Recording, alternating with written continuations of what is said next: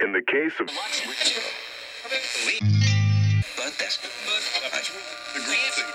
weird. ETA for uh, transport, uh, 10 minutes. A podcast called Strangest Fruit.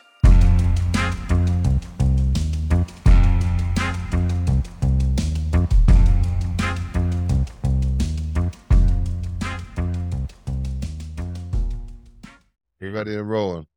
Strangest Fruit Podcast. Brian James in the house with my twin co-host Didontae Farmer. We got a, a giant today in the world of recovery, in the world of rescue. and literally. Yeah, literally a giant uh, with the 24 inch biceps. Yeah, juggernauts. You go. Juggernaut. Uh, we got uh, uh, and a and, and a friend and a brother. Uh, you know, first and foremost, Mike from all the way from New York, Pit Bulls and Addicts. Thank you for uh, joining us today, Mike. Thank you for having me. Um, like I was telling Dante a little earlier, it's kind of crazy that I've been on a I've been on a mission to show the world that pit bulls and addicts are two misunderstood breeds for almost six years now, and I have yet to sat down and speak on a podcast. You know, it's kind of crazy that you know in the the world that we live in, running social media platforms, you have to speak for approval. You're not always speaking, you know, the truth or you know, like you you have to try to keep everything where everybody could understand but there's always a truth behind what comes with this mission. This mission is something that, you know, like it was a visionary dream to show the world what a what a what a drug addict could do with his life, you know, and uh, and I do it and I do it very well. But I um, in order for me to be myself, you know, I have to kind of be with men that understand me, or women that understand me, people that understand me. Um, you know, if you know anything about addicts, is that we are definitely we are all the same, but we all have different mindsets. You know, some addicts will wake up and say that they, you know, they can't do something because of what they're told or what what they see, or you know, their friend keeps on going back, and you know, you keep on putting yourself in in the circle that everybody's just either going back to prison, going back to to drugs, or just playing victim, and nobody's on the rise. And it took me a long time to realize that, you know, as an addict, if I wanted to be the man that I wanted to be, that I have to do what I have to do. And what I had to do was I had to look myself in the mirror and I needed to understand that I was the only one that dug myself into that grave and I'm the only one that can get out of that grave. Um, but on social media, like I said, you know, everybody, everybody's a therapist. Everybody, Yeah, is, yeah, uh, pop, know, yeah, every- pop every- therapy. yeah. everybody understands an addict. You know, everybody will judge an addict. Everybody, everybody will be the first one to, you know, praise a celebrity that goes and gets help, but be the first one to say that their friend's son is a junkie because, you know, he's active addiction. And, you know, they look at him, but then they look at a celebrity who's going to go get help and they're retweeting him and, and good for him and they're proud of him. Like, you know, and then, you know, you got the, the real problems and, and the people beside you that people no longer care about. Um, and like I said, social media just it, it twists this world upside down. So running a platform based upon pitbulls and addicts and showing the world what I could personally do as an addict in recovery that that you know I said a couple of things uh, almost seven years ago to my father. Well, seven years ago, I'm seven years sober. I said a couple of things to my father that I stay true to, and I the one thing that I did tell my father was that I was going to go from zero to hero, no matter what it took and uh, I had no clue on what I was going to do or how I was going to do it. Um, but I just put my my my ten toes on the ground and I started walking. And like I said, I faced a very tough journey because I wanted to show people that that junkie could rise. You know, I was I was done. I was done with with that with that life. That life almost got the best of me. Um, fortunately, it was right before the epidemic. Um, right before the pills and everything got really, really bad. Damn. And Whoa, um, whoa, whoa, whoa. See, see, see. You, you done went in too heavy. You got to save that. like I said, you, you gave the world a good carrot right Well, that's there. why we got the editor over here. no, no, no, no, Uh, you no. know. See, you, you gave the world a good carrot. You gave no, you say the world a good carrot, but we want to go to the beginning. To the beginning. We want we want to go because you he like, know how? when I when I look at you and I see the old pictures of him, you know what he reminds me of? Iron Man. I mean not Iron Man. What's what's the Captain America? Remember Captain America first joined the army? He was a little, you know, Yeah. itty little dude. That something happened and he came out that thing just the biggest. Just he's just a all American. You know what everybody wanted to be like, impenetrable. He was that that perfect image. You look at the pictures of Mike the before, and you look at him now. You like, all right, you know what I'm saying? Yeah, I mean, okay, we got you know, to self-made. go back to the kid. yeah, successful. You didn't just arrive here. Yeah, you know, you pull up in here with the with the New York accent and all that. You know, we Yeah. we want to go to Baby Mike, yo. Yeah, Yeah. you know how it all started? Yeah. Yeah. How did, uh, yeah, take us back. Uh, tell us, I mean, Because this is all the Yeah. formula. This is the formula. You're already at the recipe. We Yeah. want to know what all that went into this, the good and the bad, into this this this stew of of what's what you've become and who you've become in life. So this is, you know, we got to get to that first. Yeah. Well, and we're speaking to the young Mikes, the young Brians, the young Didontaes of the Yeah. world, though, that, that haven't gone through the process like we have. So, yeah, take us So what I could tell you is that I'm definitely somebody that I shouldn't have been the person that I've become. You know, I realized that in you know in life, there's a lot of people out there that are born with less opportunity.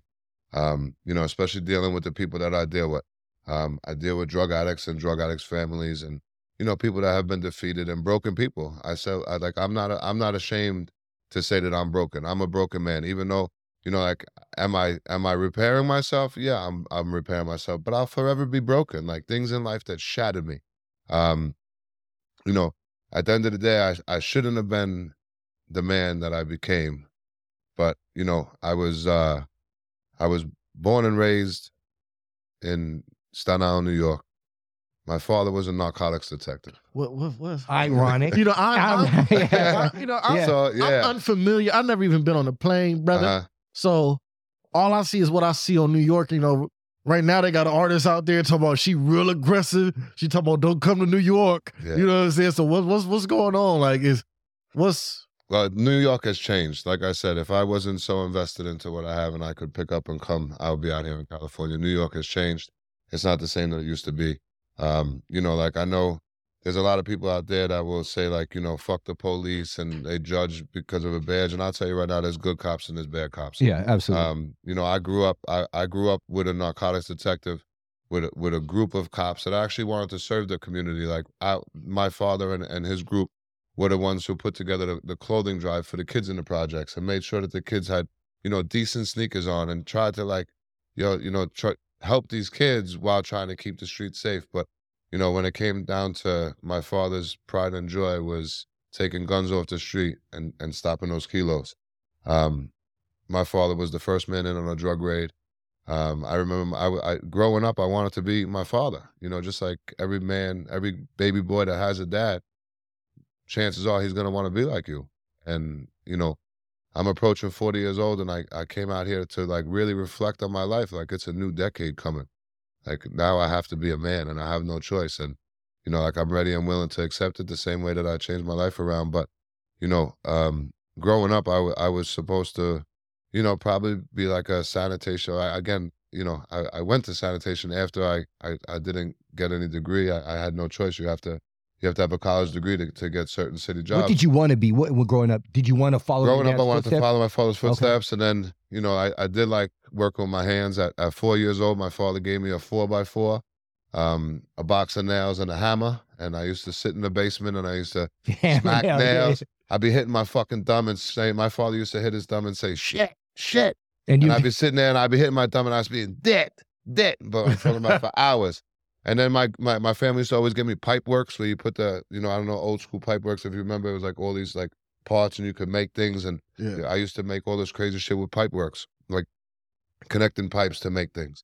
And, uh, you know, but more like I wanted to be like my dad. My dad was my, my dad was my everything. and that's what they say. Every child either um is trying to either live up to their dad's expectations or right their dad's wrongs. So, Yeah. yeah. my father my def my father was like uh my father was a father. And you know like i'm i'm very fortunate that i was raised by that man. And uh to be honest with you like i said i got lost for for many years of my life. And um i could finally tell you that i i'm definitely the man that my father was trying to raise. You know my father took pride in in raising a child. And and again that's why i always tell like even though i'm not a dad like i still you know, like I honor good parents. Like there's, I, I, I am fortunate enough that, you know, like no matter what I've been through and everything that I personally did to myself, it was not because of my parents. My parents were always there for a phone call.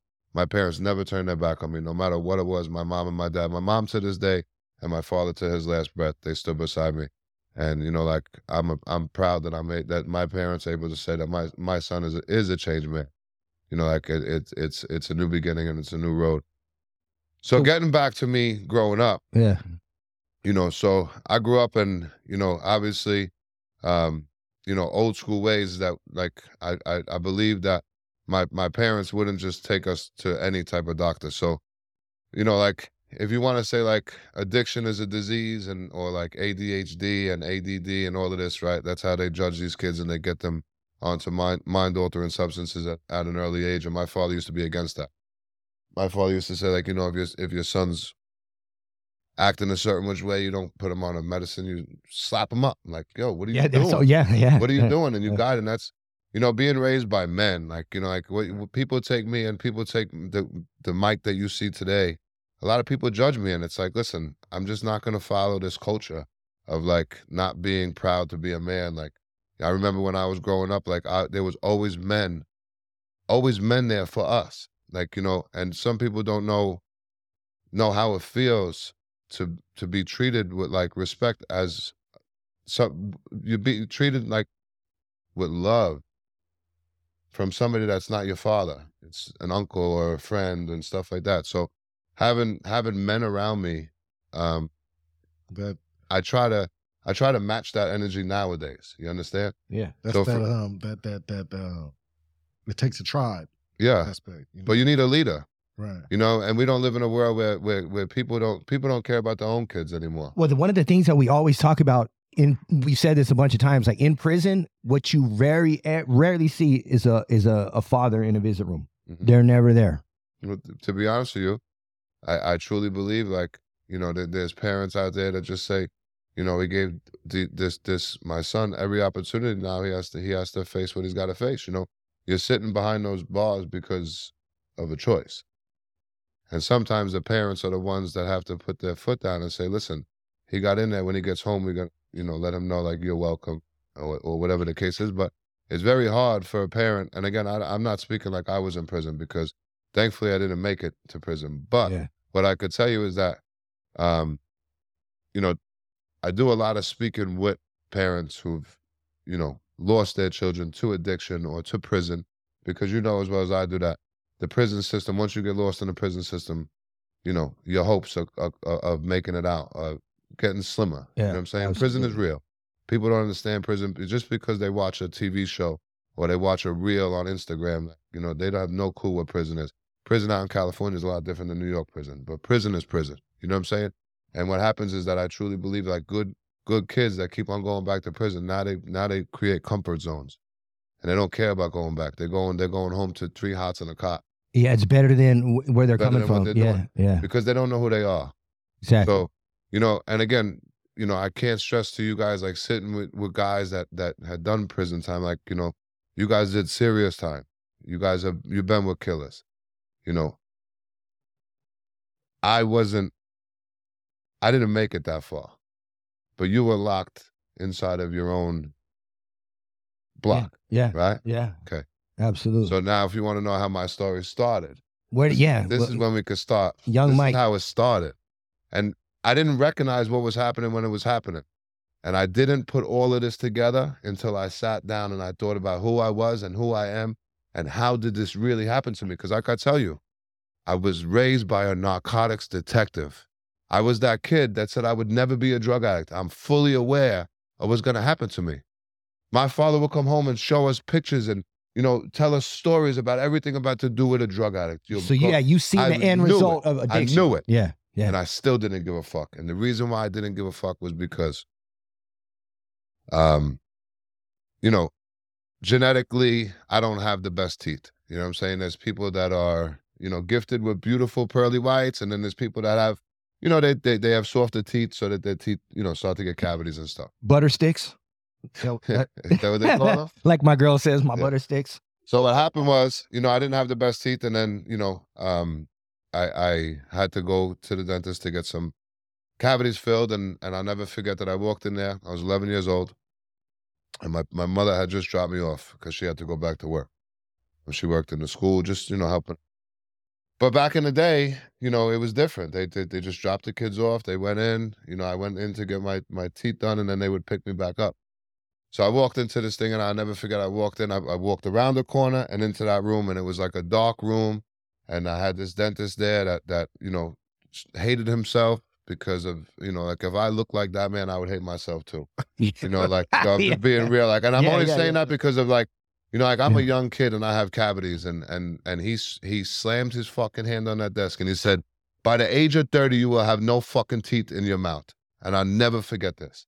And I sat there like I just got my manhood taken from me, from a man that I don't even fucking know. And you were already sensitive about the I was topic. sensitive going in. because, like I said, growing up, these kids got beautiful teeth that I was with, and, and and again, it wasn't the front, it was the backs, it was cavities, and I was there to fix them. Absolutely. You know what I'm saying? Yeah. And to be violated like that at such an Yeah, early age, that shit took my manhood and it made me leave that office like I was violated by another man that wasn't even my father. But I grew up with New Yorkers that we didn't talk much. So all I did was now search for a comfort zone as I was a broken and defeated broken boy. That's what I was broken and defeated. I felt like, you know, that's he took everything from me. Like, T- who were you to talk to me like that? And some people just, oh, that's not that serious. It is that serious. It is that No, serious. teeth- It is teeth that are serious. Very, very. I sensitive was I was subject. already embarrassed. I was, you know, going to face it to get it done. Like, you know, like I went in there, you know, it was my family dentist and and this is what happened to me. So I never spoke about it. And I didn't even realize what was going on until I was 30 something years old. You traced it back to that. I traced it back because bro, I almost took my Fuck. life over this. Damn. I almost took my life over this because I got to the point where I was proud of who I was, but I still couldn't look somebody in the face and speak with them. I was missing teeth. Like, I'll take my fucking teeth out right now. I don't care no more. That's why I tell kids, make sure you fucking take care of your teeth. Uh, I'm, I'll take my teeth out right now. There's no more shame in this game. I am who I am. You're gonna love me or hate me. I don't give a fuck. Yeah, we love you. I know you love me because it's do. real. Yeah, it's absolutely. real. Absolutely. You know, there's nothing not to love about somebody who's just real. There's no shadiness in my life. I'm not, when I leave the room, it's, I'm not talking about you. If I'm going to say something, I'm going to say it to your face. If you don't like it, you don't like it. If you want to hate me because of it, you're going to hate me because of it. But that don't matter. Like I lived in such a dark, deep mental, it, then it became physical, every type of hole that you could possibly be in from 11 years old being mentally abused. So would you? That's the moment you would identify as maybe like the turning point because that, that was my turning point of Wow. me broken. I already had the insecurities and the fears and you know a little bit of pain and all- yeah, that all that bullshit. Yeah. That was the beginning of it. At 11 years old, when I went to go fix it, and he violated me. And again, the, the I just remember leaving there saying like, I am never fucking coming back to the dentist. I don't give a fuck. I'm never coming back. Yeah. I used to so in the checkup appointments. I used to have my mom drop me off, and I remember I went to the wrong dent. There was another dentist two blocks down, and I went and I sat in that room for an hour, and then I walked back up to the dentist. And I told my mom now she was coming. She had to just pick me up and go back to school. And I remember telling her that um, they didn't call my name. And then when the secretary called my house, I deleted the message. And how old are you? 11, 12. That's crazy. At that age, you're already constructing. just just like Oh. beating it like uh, because and I, and I never said nothing. But that's the that's the turning point at, at a young a young boy's age. That I, I remember. Remember, I told you about in the liquor store. A kid came in with his older sister. You know, they're they're kind of hard on the kids. That's when I lived over there in uh in Venice. And the kid goes into the store and he's like, "How much is this?" He's like, "This much." How much is this? And he's trying to count his little change in his pocket. And the store owner just started, "Oh, if you don't have the money, put stuff back. Don't touch stuff if you don't have money. If you broke, get out." Mhm. So I looked at him and he looked at his sister and it's like, "That's you can see it. That's that's the triggers right there at a young boy's age, whether he's gonna be like, you know what, motherfucker, I'm gonna go get in these streets. I'm gonna go get it how I get it. Cause I don't you just disrespected me in front It's of a whole it's a turning point. in front of my peers. Everybody at school's finna laugh at me. You're gonna humiliate me, Mhm. and I can either break a person in a good way or a bad way. Nine Most times of the time, ten, I'm not- And when you're living with a shame already, like Right. like poverty, like dealing with your teeth or something like, and some like a grown adult or just nails you with that topic supposed- but I'm there for a safe haven to get it. Like get I'm it here to fixed. fix. to get it fixed. Yeah. And I left there, like I said, and, and that was so. Then from there, I remember I was lost and and and just fighting this this you know like just the like what I had going on. I wasn't going back to the dentist, and I just learned how to, you know, like I remember. I remember just running and running for years, and then I remember like I was maybe like 14 years old, 14 or 15, and and uh, Then now this is from 11 to 14, and, and my front teeth started to decay around the sides, right? So I was in Long Beach Island, and me and my father were playing ball on on the beach, and I used to hide my teeth. So now, if you watch me now, I have my teeth fixed, and I still, because of all of my years of covering up my teeth, I will still speak covering up my teeth. So I did this at a young age. I was, I was, my father was a detective, and he didn't even know that my front teeth were rotted away. So I had thrown the ball to him, and then he did something stupid, and I laughed. And I remember him looking at me and saying, "Come here," and he said, "Smile for me," and I said, "No." He said, "Michael, smile for me." And I smiled. He says, "Why wouldn't you tell me that you needed to go to the dentist?" Damn. I said, "Oh, Dad, this just happened." And he said, "This shouldn't just happen." And I still didn't tell him. Why do you feel like you you didn't share that moment? Like why? because I was just I don't know. I don't know why I never spoke about it. I mean, I've why- had shame in my life. It Yeah, I mean, deep, again, I was like, just yeah, embarrassed. Like again, I don't know. I don't. I, I wish I knew. Yeah, yeah. I do wish I knew because, but then that's another reason why I do tell these young kids nowadays, like, yo, speak up, speak up. Yeah, yeah. I'm telling you that this almost made me take my fucking life. Speak about it. Maybe I wasn't molested. Maybe I wasn't beat. Maybe I wasn't this. Maybe, but I was still, something happened in my life that put me down the wrong road. And if I would have spoke about it, I wouldn't be sitting here to speak to you. I'd probably be a detective. I'd probably be on sanitation. I had an opportunity, you know, but I, I just couldn't stop doing coke. I, I did the drug test thinking that I drink two gallons. I drink two gallons of water before I take the test.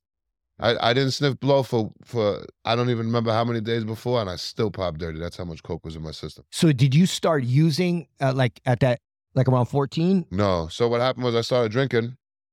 Naturally, I grew up in an Irish household, so Oh, like my parents used to party. Yeah, yeah, yeah. Um, you know, and, and little little beers here, a little beers there, nothing serious. And then we just started to sneak around, and um, we started to in, in high school we started to drink, and and one of my friends lived in uh in in the basement of his parents' house, and we would my my uh we used to have the older kids buy us alcohol and St. Ides. I don't know if you guys drink. Um, yeah, Yeah. come on now. Yeah, one. So we used to drink St. Ides and shit, and then you know, like, we, but we would drink like excessively, and you know, like, and that, and that's where I started to find my comfort zone. So what happened? So when when I was violated, when when my life changed at 11 years old, um, you know, as as as a young lost boy, I was searching for things, and yeah. and you know, like now I'm starting to realize, like, all right, so that was my my addict mentality is is a comfort zone for this reason, and I was running and running and running. So I played hockey.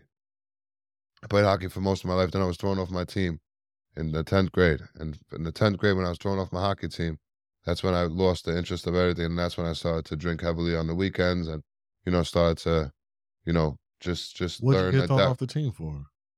why'd I get thrown off the team? I mean, it was bullshit. We were away at we were away at a at a at a tournament, and I was upstairs playing CeeLo with the with the the I was on JV and it was varsity. CeeLo, We're that's playing CeeLo. I all, all I know about CeeLo is like Four, what I hear five, it's like, like like Nas and all those. Yeah, you know what yeah. I mean? Like that's dope. So I was That's up there playing CeeLo with with the with the other That's with hard. the varsity team, and I was winning, so I couldn't leave the room.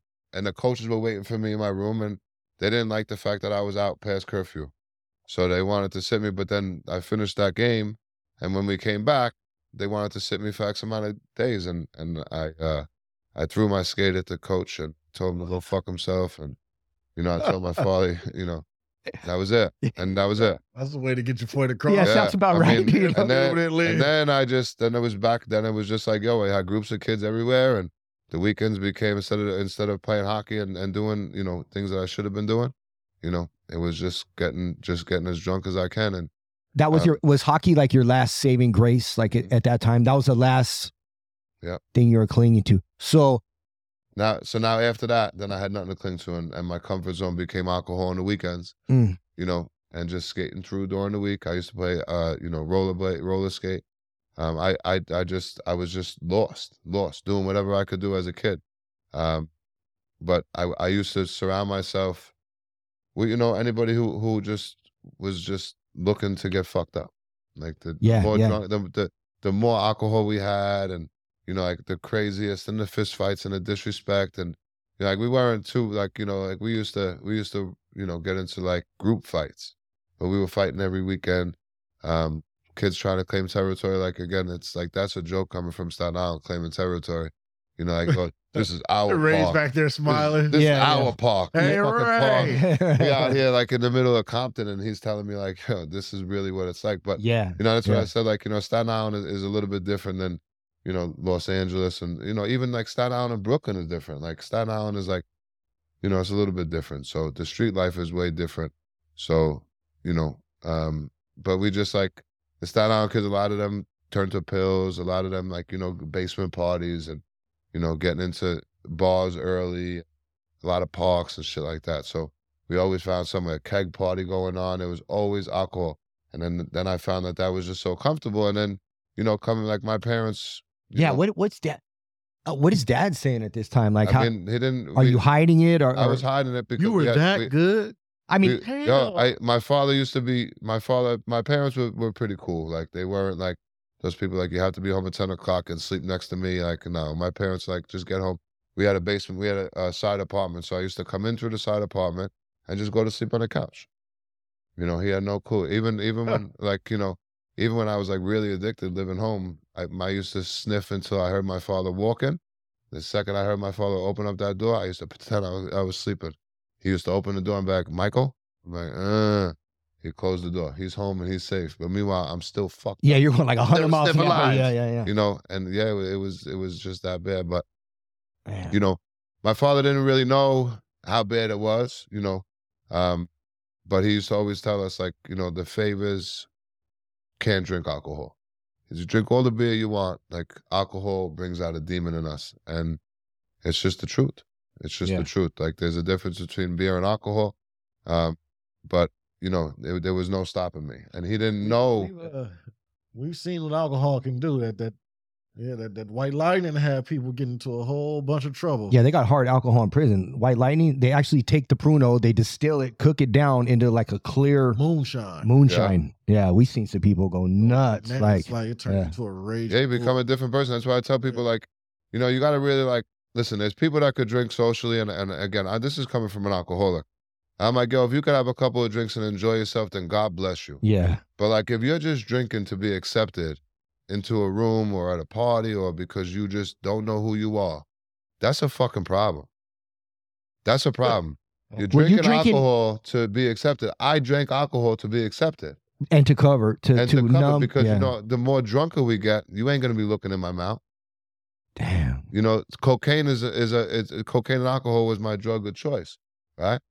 But cocaine is done in dark bars, dark rooms, parties, nightlife. You know, everybody sniffs coke. Everybody sniffs coke. I sniff coke with the best of them. Yeah. Undercover detectives, firemen, you know, rich people to fucking junkies. I sniff coke with everybody. Yeah. Fesses, cocaine parties like you wouldn't fucking believe. Wow. It's it's just that common. So that type of drug, it was like, you know, as as What so was this? Uh, 80s? eighties. How old do you think I am? Fuck so outta I, here, am gonna 80s. say 98, So- 99. So I started I I started I started drinking alcohol like at 14 and I took my first line of cocaine Yes. at 21. Okay. So from 21 to 34 is, was my run. That first line. I will say I What never happened? forget. I, I for know some I people remember that's that's late. it is late. Yeah. Because yo, I was raised by a fucking narcotics detective. Remember, oh. I grew up saying I'll never be that dude. Yeah. I'll Yeah. never be that dude. My father used to bring us around and we used to see the fucking, it used to be, he used to call it the nod. Where when, when heroin was really heroin, they would literally nod, Yeah, like- standing straight up and fold, and then sh- like then out of nowhere, stand straight up and walk into work. Like that was the old heroin. Like, and I said, I'll never become a drug addict. I will never become a drug addict up until 21. So I covered all that shit up for 10 years with just using alcohol. But you were still drinking like a fish, though. Fish. you Yeah. remember the first time where, when, how Like did you, Coke? how- your first Hell time? yeah. Fuck yeah. I remember my first Uh huh. meth one. Like, Hell how yeah. did that? What I instantly you found the cure for all fucking that ailed you soup. in your life. That's it. It was just like this is it. Yo, I was 21 years old. I was down in Belmar. We had DJs. I was I was hanging out with a with a couple of kids that that sold it, and a, a bunch of girls. And we went back to their shore house.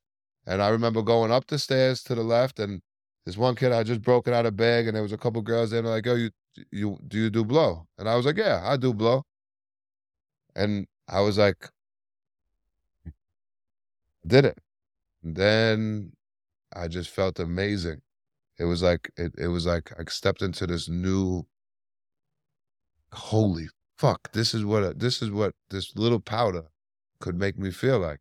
Then I realized that you talk, you you you get good with conversation, you get Yeah. real social. Opened you right up, huh? Yeah. Opened Yeah. him up. then yeah. you could Social drink more. butterfly.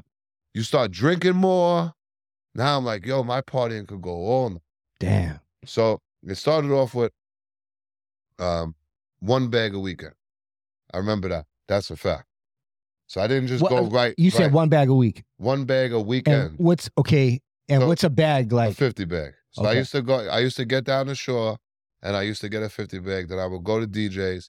Then we would we would drink, drink, drink, drink, drink, and then I was like, when I really feel fucked up is when I took a little bump, and then that, that gave me like another couple of hours. Oh, you were drinking and doing coke, yeah. so you were trying to be a wide awake drunk. Yeah, he was But tooting and no, booting. that's because he it was- was tooting and booting. That's- yeah, it was the beginning of it. It was like, yo, holy shit. And this is what I tell people, like, it makes you feel amazing. Like, I Yeah. remember, like, if I clear my nostrils today, I still taste cocaine. Wow. Damn. Oh. In a, me- like, I still taste cocaine. That's how much cocaine I did. I still taste it. Did you? Is there any damage? Like I, know- I, I nah. Like I've heard of people like doing the whole tissue like through their nose. not- to be honest with you, and, and again, I, I say this all the time, and, you know, I don't know why. I mean, I, I, I I feel blessed. Like, there's a lot of things that, that I didn't get part of addiction. Yeah. One of the things is I, I think that I mean I, I definitely have a fucked up septum, um, but I never went to the ENT. I, I you know if I got to blow my nose, I blow my nose. Yeah. Yeah. But what I could tell you is that I, I always tried to to to sniff good cocaine. Like I wasn't trying. Like I didn't. I wasn't going to just anybody to buy my coke from. You know, like even though I was lost and I was running from myself, and you know, I re- I I did enjoy the high. Like I'm not gonna lie. There's a reason why I became who I became, but I also always had in the back of my head that like you know I wasn't raised to be this guy. You know, like I'm I'm not desperate. I'm I'm I I could afford my habit. Like I used to. I supported my own habit. so I I chose where I got my drugs from, and I truly believe that because it was had less cut in it. That that's the reason why my nose didn't, you know, shatter apart. Did, did at what point did you hit where like uh I mean you're hiding it, but you're not aware at that time. You're just living it. At what point did you hit like, damn, I'm a little in too deep? Like what I say when the drugs turned on me. Yeah. So basically, at 21 is when I realized that you know I could sniff some coke and I could drink some more, and it becomes like I'm real social, and everybody around was doing it. Like so, like 21, and like I said, just on the weekends it was cool, and then it just became a comfort zone. About um every time, then it became every weekend was a bag or two bags, and then it would be um then I started to work kind of a little bit by myself, a little more freedom with working. So then I would go out like to a Thursday night and I would just do one bag on the Thursday night and still make it to work. And then on the weekend, then go back out. So then that happened for a couple months. And then it was like Thursday, Friday, Saturday, Sunday. And then that was it. Monday, Tuesday, Wednesday, I would regroup, but I still go into the gym. I'm still, you know, like just moving. Like I said, I, I was making, I, I, my father, from a child, my father showed me how to make money. So I'm not afraid to work and I supported it. So um, the more that more money I was making, um, then I bought an investment property. Basically, like you know, I had some guys just come together and somehow, some way, I got a house. Um, Do you think there's a, do you believe in the concept of a functioning addict? Do you think that's a such thing? oh, I was a functioner, okay. a hundred percent. He building houses. Yeah, I used to. I used to. Uh, I mean. I always say you can function for so long until it it, it yeah, you know. I mean, again, I drink to sniff, and I sniff to drink. Hmm. So I, so I got to the point where, I when I first started, like I wouldn't be really sniffing on a job. Maybe if like at the end of the day, if we were just drinking beers, I I do a couple of bumps, but, um, but yeah, it got to the point where, you know, years down the road, you're talking about being a functioning addict, man. Like I would literally wake up and start my bag with a 50, my start my day with a 50 bag rip before I got in the shower. So I used to pretend that I was going outside to start my car, my truck. Well, I did. I used to start it. So in the wintertime, it was I put the heat on, and in the summertime, I put the air conditioner on. Yeah, yeah, Perfect. yeah. So I come out and I would uh, the night before I make sure that I had a 50 bag and I would crush it up and right before I took my shower I ripped my first line. So you think that there's active addiction there? Yeah, I mean, absolutely. So then from there I And used how- to go then I used to go to the liquor store that opened up at 9 a.m. So instead of me drinking alcohol because everybody could smell it, I used to drink Smirnoff ices. Damn. So I used to drink like 40 Smirnoff ices a day while sniffing, you know, in the beginning it wasn't uh, like I got up to Smirnoff ices. Yeah. Day. uh huh, Bruh. Damn. uh huh. I mean, I, I mean, 40 smear, you know, that's, that's- knowing that's you, easy. yeah. I mean, you, that's you, three and a half 12 packs. Bro. Yeah, and then on top of that, you know, Fireball, that cinnamon shit. They used to sell those little Listen. shooters. He used to drink 40 I mean, again, don't don't count me on forty. You know, direct forty, but yeah, a lot, a lot. Damn near 40 Smirnoffs a day. I, but beers too. You know, think about it. I'm sitting like you know, like when when then when there was times there was times throughout my addiction that you know people didn't. I I would openly be in the bar. You know what I'm saying? So addicted to alcohol. So I'd be in a bar. Uh, I don't know if you guys remember like Jaeger bombs, right? Yeah. Jaeger bombs and all of this shit, like all the the the stupid. that's the drinks. Jägermeister mixed with the, yeah, yeah. We just start banging them down, and then then they got the things where you drop the in the Guinness. What is that thing called? Uh, uh, Oh. car bomb, right? Car bomb. You drop like a shot or something in, Oh. in the Guinness. Boom, you'd be shooting those like chocolate milk tasting shit down your throat, yeah. and that's all alcohol. Think about that. Then on top of that, beers and palm beers upon beers upon beers, and you know it, it that that was normal. Did you and, you and did you graduate to seven days a week? Oh, without a doubt. Yeah. It- Quick? it- uh, I I ran for like I want to say. I want to say a good five years was at least five. Uh, five years of my addiction was at least five days a week. Damn. Um, I want to say like eight months. I did it seven days. Like eight months before I said I got sober. Um, that's what I was doing seven days.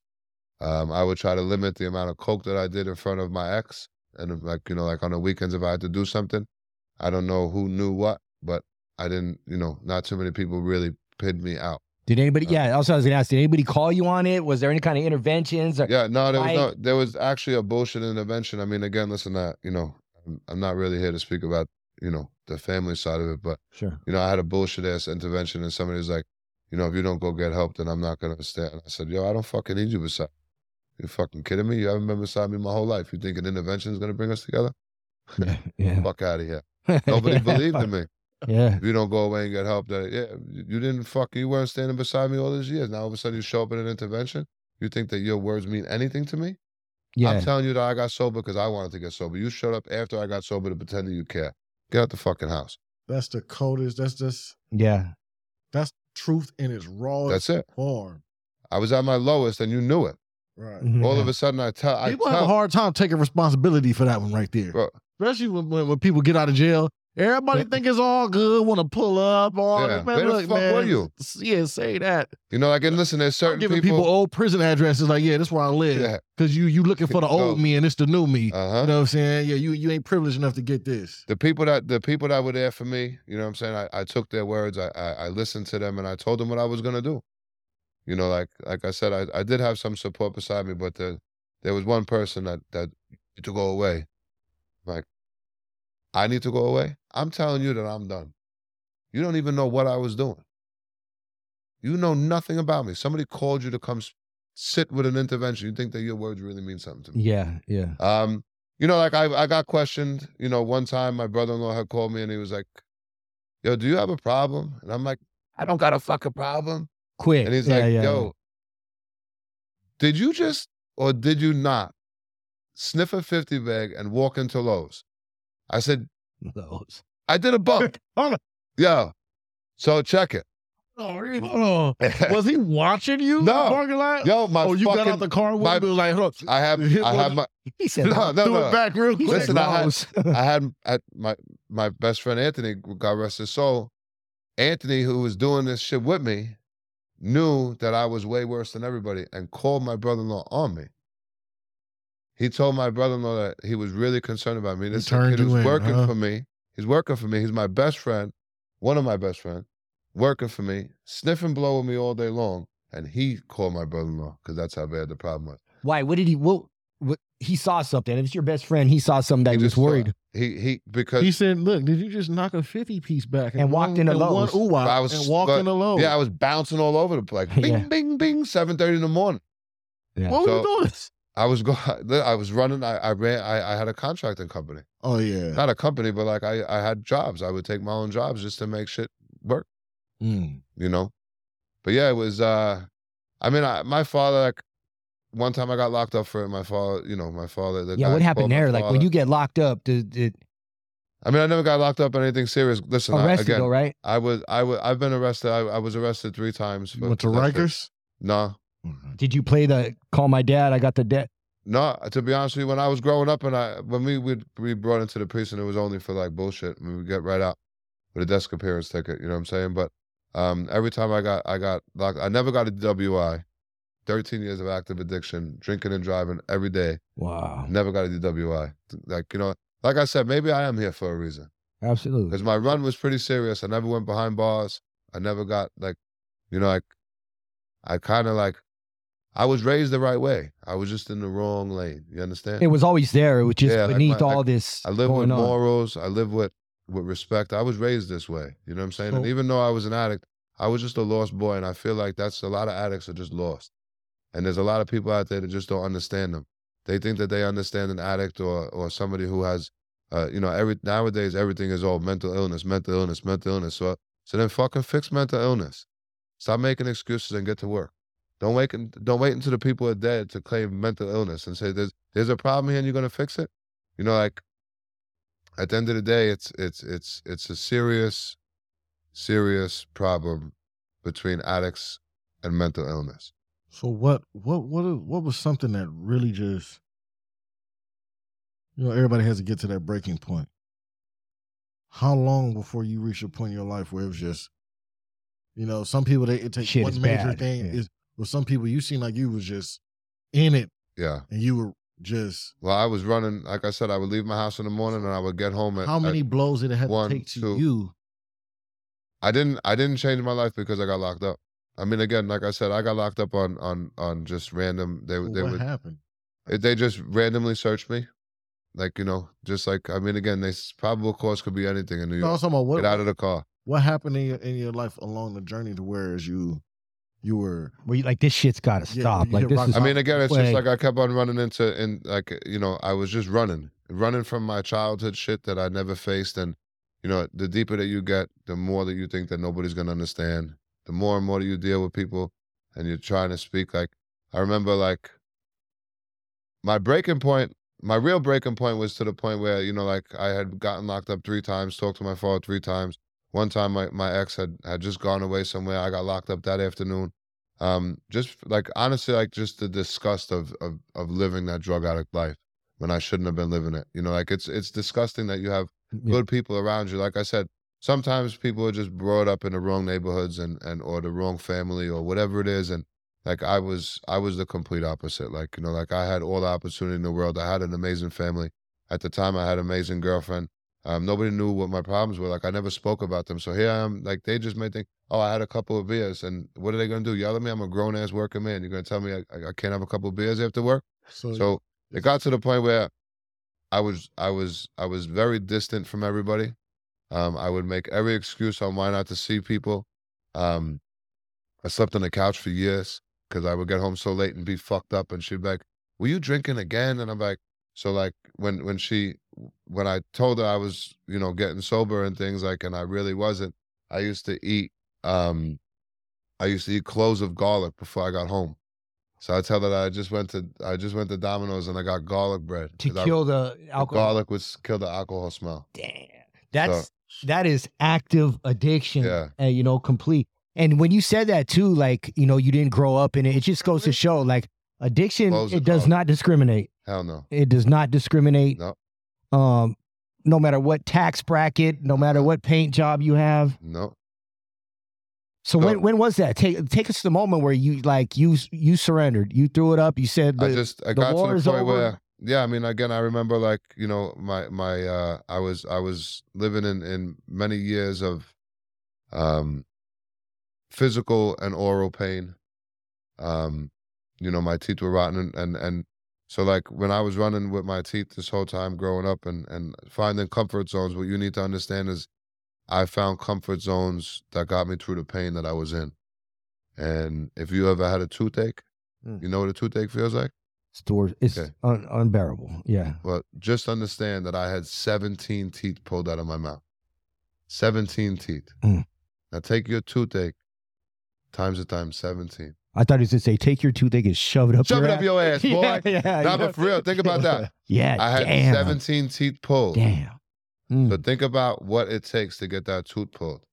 You know what I'm saying? Like it, it was like my my teeth were were gum lined, and I was uh, and it would get so like I also like learning how to like stick and move and, and deal with situations.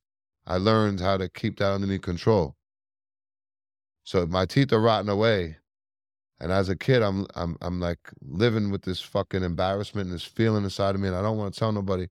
So I remember one time I was working at George Carapella's tax office, and this woman Sue was talking about her brother, and her brother was was was an addict, and she said that his face had swelled up because of citrus. She's like, I tell him he has these his fucking teeth are fucked up, and he and he can't have citrus because it brings out abscesses. I said, really? Because I'm getting abscesses. Oh. So I didn't have citrus for 20 years of my life. 20 years I stopped. C- Wait, the Citrus- citrus. Citrus will bring out an abscess. Wow. so so then when I would notice it because every time I would have galamad, you know, I, I was always in Little Italy. Galamad is, is very common in New York. Galamad with lemon. Within the, like couple of days, I had an back your abscess. smile. I know you got a Right. big old spot. Some of that Galamad, Yeah. right? Yeah. What? So Let us know Yeah. what, What is it? Galamad yeah, so the Mike. galamad, you, you, you know what it is? Yeah. No. So it's, it's fried galamad, and, and and you you you sprinkle lemon on it. So, um, and just then within like a couple, like a day or two days or three days, I start to feel an abscess coming in. So what I started to do was, instead of telling people like I have an abscess, I need to go to the dentist. I used to put a lollipop in my mouth and just have a lollipop in my mouth all day. I love lollipops. Meanwhile, I can't stand having fucking lollipops in my mouth, but I'm hiding the swellingness of it. And then I would hide, then I would go elsewhere and I would start to rub it, right? To make it nice and soft. And then I would get home and I would pop an abscess in my mouth. Just so I didn't go see that dentist. I mean, I, fuck, that's crazy. I mean, I get it. I know, like, um, like certain people have fears of hospitals. Like in our case, we meet people that have had experiences with dogs at a young age, who Mhm. that fear is like transferred on until their elder age. So, like, when you're talking about it in that concept, like, I like, yeah, I can totally get that. I I. I remember, I remember just, I mean, uh, it's just running from it. And, and, and just then as it gets, as it, as it got worse, I thought less of myself.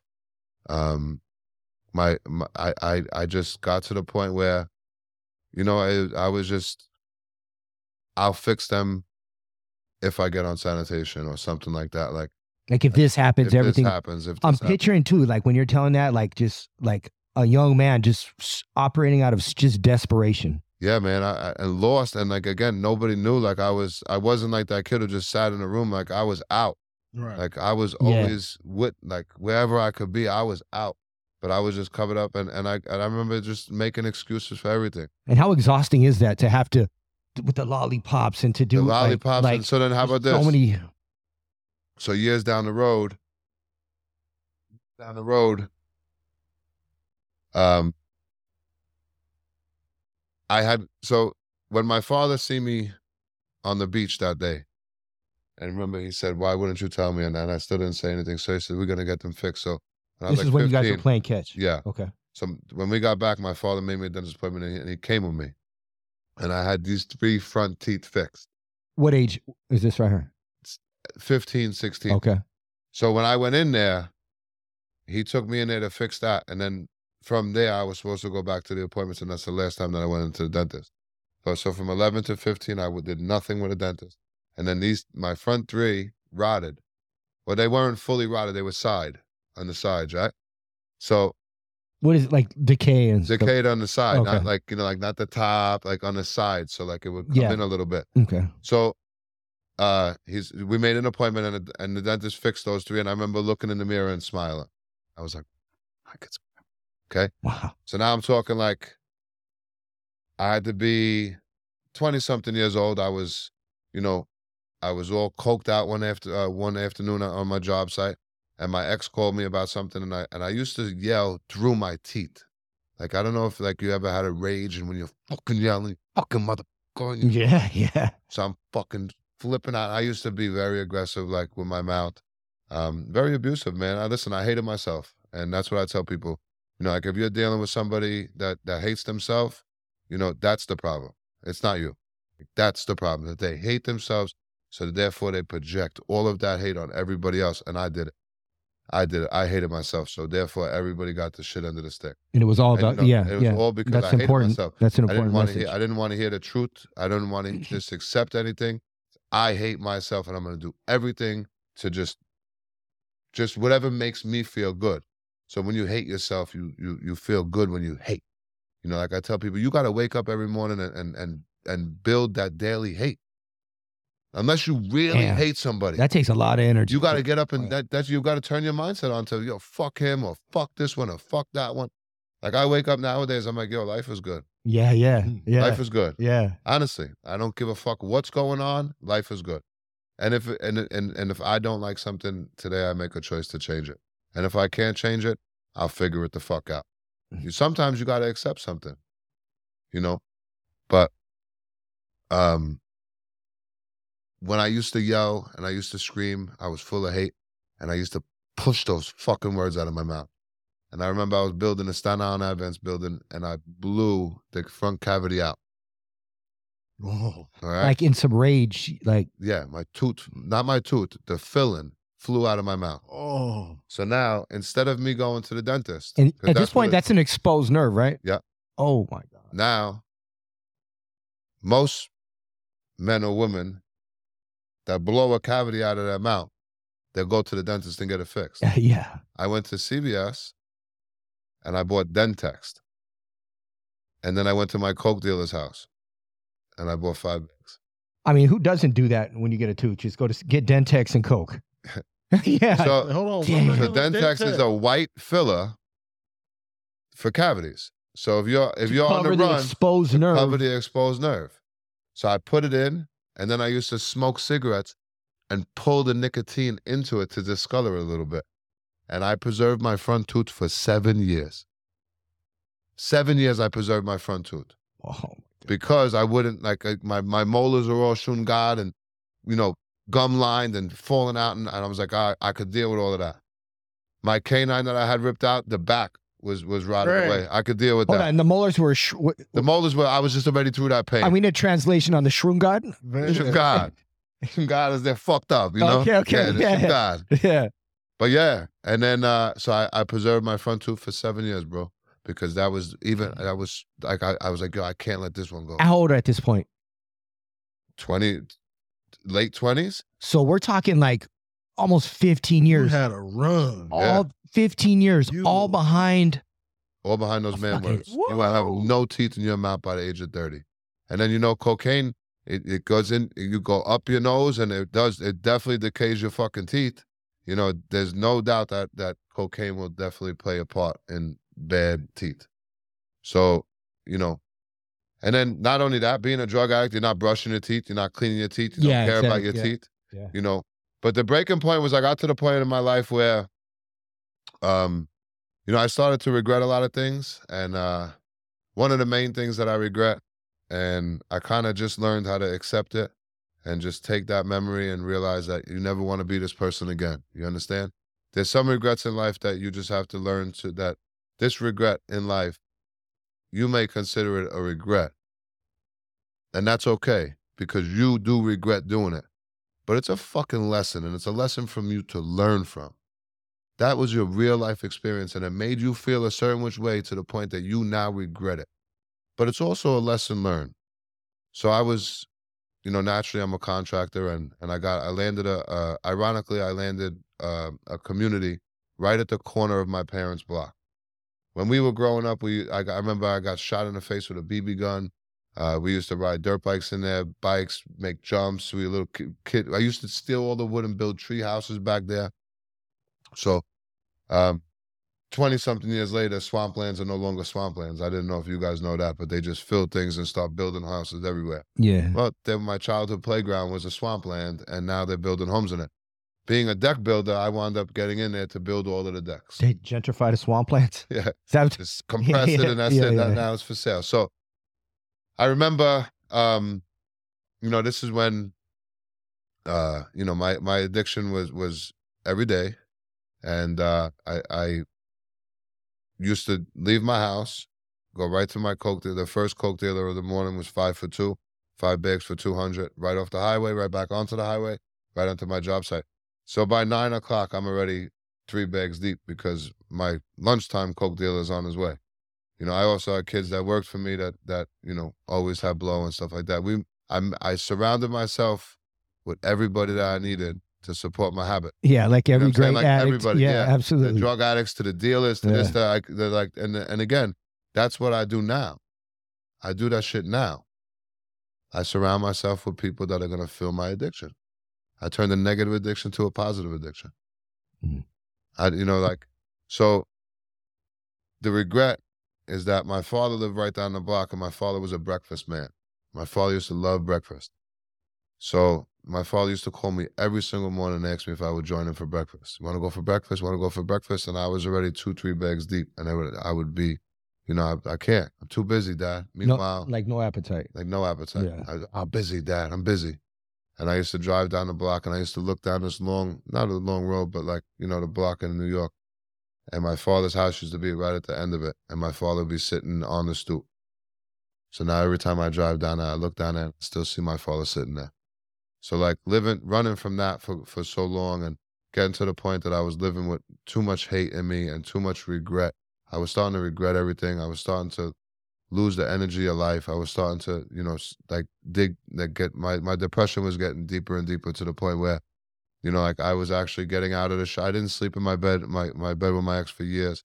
I didn't see anybody. Like I was running from everything. I used to get out of the shower and put a, a hoodie on to hide my body from myself. Um, and it just got to the point where I said, you know, if I don't do this, my father's gonna get the call. And I said, I need to do this. And I said, um, you know, my ex didn't know that I had been on an eight month tear because eight months before that I got locked up and I and I tried the sobriety thing. And it was going good, but then I went to go get a tattoo and I sniffed one bag. I got this one tattoo and, and I was able to do it. I came home. I just sat for a tattoo for four hours. Of course my eyes are gonna be fucked up. Nothing. She didn't catch on to anything, nothing. And then the next day I did that one bag again. And before you know it, I was up to like 30 bags a day. So that was for eight months. And then after that, I was like, yeah, I can't do this. I'm gonna, I'm gonna end up dead. And um, I told myself, like, if I make it home today, you have to do what you got to do. And I remember I woke up. It was March 26th, 2016, was Easter Sunday. So Easter Sunday was. That's why, like, I I woke up. I was supposed to go to my sister's house. I called. her, I said I don't feel good the night before that, or the 27th was Easter Sunday, whatever it was, um, my ex woke up in the morning. Like I, I, I didn't even come home and tell my ex. I actually wrote to her in the driveway and, and, you know, like she had, she had like looked at it and she was like, I can't, like, I can't believe this. Don't come home or something like that. Like naturally when anybody would say. And I remember turning out of my driveway and going to go back out to go get, you know, more blow. And I was like, I got to do this. I turned around, turned around. I, I came, I went back. And that day I was actually drinking because I didn't have to drink Smirnoff Ice. That was my last day. I drank a lot all day long. I was in every single bar, um, Hennessy, Fireball, this bomb, that bomb, eight balls beyond belief. And you're telling yourself Because this I'm my coming last, home and I'm that's my it, my last- last day. And if I make it home. And the next morning I woke up and I was in a dark apartment. And I uh, I went on to social media and I, I typed in sober and I, and and I the first page that I saw was Sober Evolution. It was a guy named um, Austin. And uh, I asked him for some words and he gave me words. And uh, you know, we're not we're not close close, but you know, it's definitely a man who who who he's definitely a man who I try to be nowadays. Mm. Like, you know, he kept it real with me. He told me find motivation, find this, find that. Like, you know, guided me. two different lifestyles, two completely different people. He was, you know, an addict, but you know, just different addictions, different lifestyles, and different everything. But he told me what I needed to do, and I, I did, I did find motivation to, uh, to pull me out of a dark spot. Uh, William King Hollis has a speech. It's called Legacy. That was a speech that changed my life. If you listen to Legacy today, it's the life that I live today. Who's it by? William King Hollis. Okay. William King Hollis, like I, you know, we we we we've worked together before. He's a good dude. His story is serious. You know, like he's he's an international known speaker, uh, and and he speaks from experience, from being traumatized as a child. You know, I think his mother died in a crack house in front of him. Um, you know, he was suicidal on the side of a gas station. Wrote a speech, went in, and and you know, he started to use his pain to to spread awareness, and it, and it worked.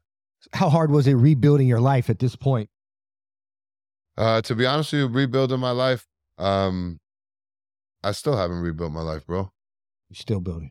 I, I, I don't I, I don't think that I have ten percent of my personal life rebuilt. I started a mission before I rebuilt myself.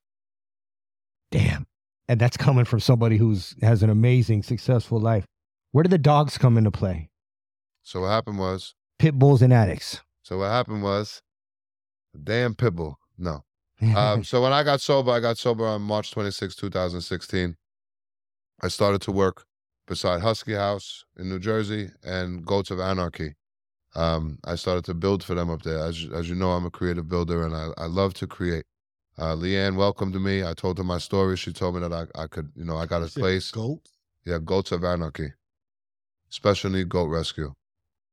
Yeah, exactly. What the fuck? yeah. Yo, it's amazing. It's No, really amazing. Like wow. these little goats are whipping around. Like and, and you have again- dogs as kids too? Like, was there I, I, already a? listen, as a kid, uh, n- we had dogs. Oh man, We're not just gonna pass over goats of That's anarchy. off, uh, anarchy goat.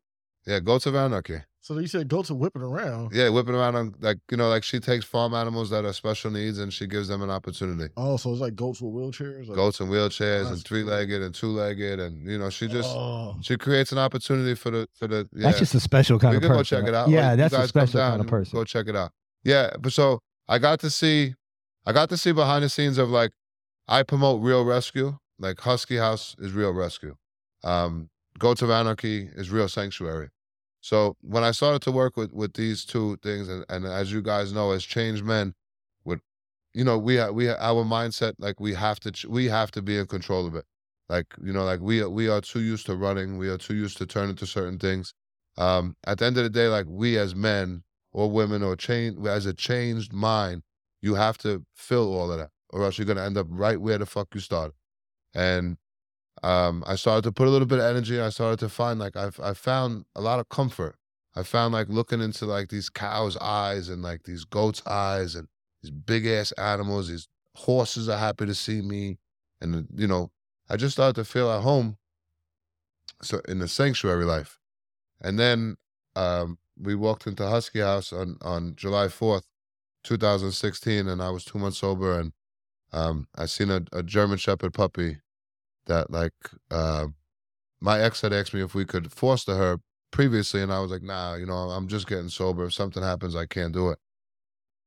And I remember walking in on the Fourth of July because you know I don't need to party on on this holiday. I'm gonna go and help the dogs or whatever. And I showed up and I walk into a back room, a husky house, and all these little crazy German shepherds are all going crazy. They're trying to jump over, and this little dog started to like waddle sideways and like look at me, and I was like, "Is that the one?" And she was like, "Yeah." I said, "You know what? I'll give that dog the best four months." And uh, that dog changed my entire life. I gave that dog almost seven years. I just lost her on February 24th. She took her last breath. Yeah. So they gave her six months, and we gave her almost seven years. What did that dog do for you? to be honest with you, at the darkest point of my life was, you know, I mean, I I feel like I always say like dark points in your life, and it's like people just don't understand like when you when you're rebuilding everything and you fucked up everything, and like it's very hard that when you're going through a difficult time that everything doesn't take its toll on you. Like everything starts coming back, you know, like when when your mind is off, it's like everything st- starts coming up, and you start thinking about one thing, and you start like naturally we we we drive ourselves to into deeper depressions from overthinking about everything.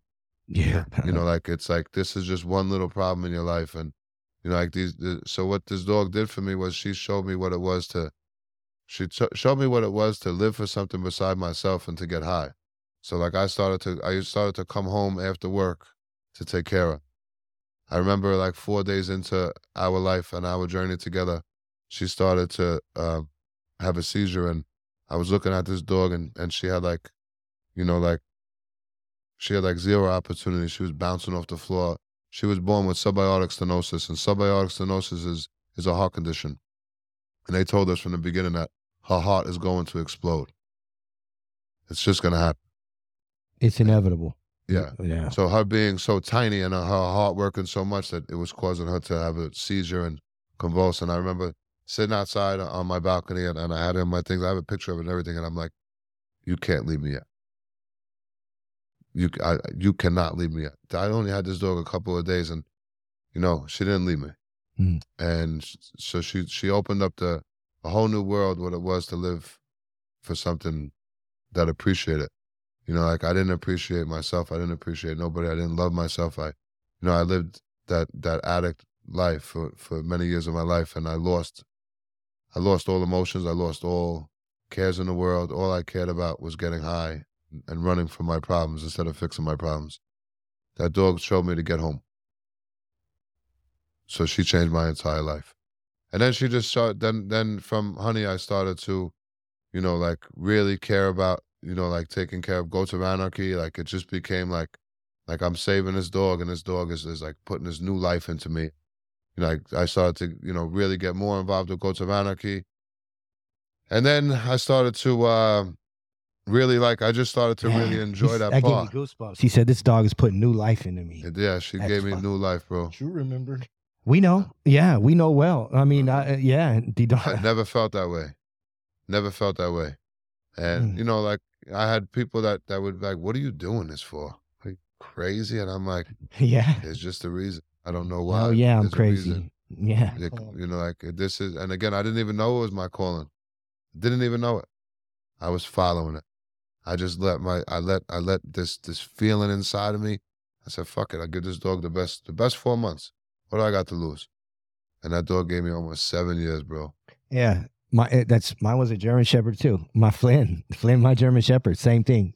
Like changed my life. So then, so then after I, I rescued her, then you know, like I, I did a, I, I- I ran into a backyard breeder. I took all his dogs. I told him you're fucking beat. Um, then people like reaching out to me, and I was like, you know, I remember coming home to my ex and saying like, yo, we're starting a rescue. It's called No More Pain, and she was like, let's go. Like my ex was like just down with it. So we started No More Pain Rescue, and um, we got a call about a an abandoned pit bull that was upstairs, up up in an attic that was left for however many days, and you know, like they were selling a house. Uh, there was a uh, th- there was tenants downstairs that happened to be uh, very red. It was in the Bronx, so they were they were selling the house, and the dog had to get her. So the dog was going to ACC. So they told me at the time they said it's just a small pit bull, a little white pit bull, really pretty. That dog had, had been starved and abused and left in a cage. And uh, so I said, I'm going to go get it. You know, I'm a rescuer. Yeah. Yeah. This is what we do. Yeah, yeah. So I'm like, let me go. Now I'm going into the Bronx and my my ex's girl, like uh, mother's saying like, "What are you doing? You's crazy." And she's like, "Nah, don't worry about it." So like, I'm on the way to into the Bronx, and if you don't know about the Bronx in New York, you could just go to YouTube and type in the Bronx and see what it's about. Yeah, yeah. I'm showing. I'm like, yo, you know how to flip open a knife, and she's like, I'm like, this is what you do. I'm like, yo, if they get close enough, you just start stabbing.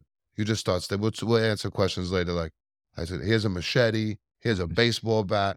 Like I said, yo, you just got to be ready. These like they're gonna they, like if this is whatever this is, if it goes down, we're in the Bronx. It's that serious. Understand that. And like, yo, she was really about it. She was like, she was scared, but she was like, yo, we're gonna go get a dog. And I was like, that's my intentions. Like, listen, I'll do all the speaking I have to. Like, I, I I'm verified in the hood. Like, I know how to speak to the hood. I'm not here. I don't give a fuck who you're banging with. I don't give a fuck about nothing besides that dog. And to this day, that's how I. That's how I. Like, you know, like yeah, yeah. that's how I still my my approach. Like, listen, I'm not here for you.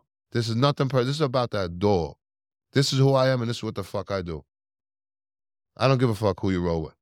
So, but that that's the mentality. That's how I live my life. You understand? But now I'm here to do a good thing, not a bad thing. Yeah. So it's real easy for me to adjust my lifestyle. Yeah, it's the same. You're using the same energy. Same, the same energy that I used to be to be a scumbag is the same energy that I'm here to rescue this dog. When we pull up, they gave me the wrong address first. So I get sent to a strip club. I'm like, yo, this is a fucking setup. They're trying to rob me or something. So it was like whatever it was, West 12th Street or 12th Drive or whatever it was, like same number Yeah. but different. Like, you know. So we get the right address, we pull up, and there's a party going on downstairs. It's very red. So here's a white guy, a white dude in a dark neighborhood with a red party going on with a little girl from Jersey. He had to rescue a pit bull. Can you imagine it? That's a bad recipe. yeah, yeah. So I'm like, fuck. So yeah. I'm knocking on the door and they ain't doing nothing. Then all of a sudden they open the door. I was like, yo, I'm here for the dog. I got a baseball bat in my hand. I, I, like, you know, and they're like, I said, I'm here for the dog. And they were like, he's upstairs. I said, all right, so who's coming? And they were like, nah, we ain't going upstairs. Fuck that. I said, yo, I ain't going upstairs. So then one guy comes out. He's like, nah, nah, nah. He's cool people. And then everybody started like, you know, all right, cool, yo. What do you got? What do you, what do you, do? I said, listen, I'm just here to rescue the dog. I heard that there's a little white pit bull. He's like, nah, there ain't no little white pit bull. He's like, that dog is crazy upstairs. He's been up there going crazy. I said, what happened? He said, yo, that motherfucker's a molester. He, he, supposedly what they said was that the guy w- was picked up for molesting a child.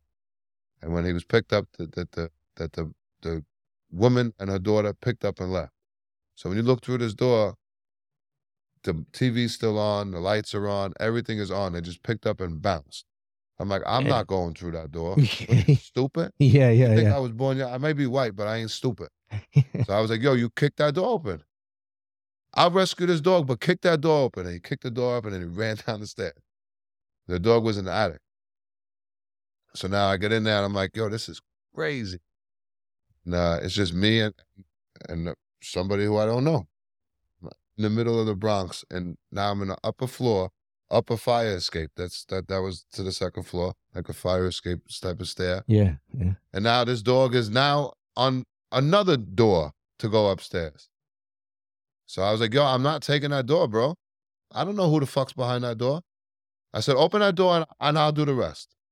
So I opened the door and the door came flying. This was, Aria. And uh, took me about 45 minutes to get a slip lead over her neck. And uh, Scared to death. scared to death. I had no no clue about rescue. I had no clue what the fuck I was doing. You know, i i just thought I was going to rescue a dog. Um, but I just I did I did the right approach, and it's like, yo, I'm gonna treat you the same way you're gonna treat me. If you're gonna come at me, I'm gonna come at you. And that's what I've learned in, in with dogs is that if you if they understand that you're there to help them, chances are they're gonna let you help them. And I'm I say that because I'm a rescuer, and I really rescue abuse and neglect, and I'm yet to have a serious problem. Every dog I went to go get, I got. What's the reason for that?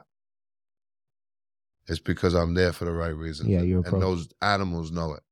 So with that and with my personal success to this day of rescuing animals, it's like I don't need humans to agree with me or like me. I just need That's not- yeah. I'm rescuing It's not my to job. understand. The rest of it's gonna come. They're gonna love you or hate you. They're gonna support you. They're gonna judge you. They're gonna do e, everything. They're gonna do is based upon their opinion. I would be expecting to see that meme somewhere on Instagram later on today. Which one? Somebody, all the all the dog lovers, animal lovers out there. I don't need the humans to respect me. I don't. I just need I don't. the one who I'm there to rescue. I'm just here for the. I'm, I'm, I'm here here. for the dogs. yeah. I'm here for the dogs. And, you know, like rescue is rescue, but like not only do I rescue these dogs, I rescue these dogs that are broken. And I was broken. And I know that I was able to rise above because of opportunity that I built for myself. And if I could build an opportunity for myself, I could build an opportunity for a broken dog. And that's what I So, eh, get on, get because you have insight, more insight than any person, and I know you will speak on it. There's a dark cloud over the the rescue world. Well, not well. Yeah, I'm gonna go ahead and say it.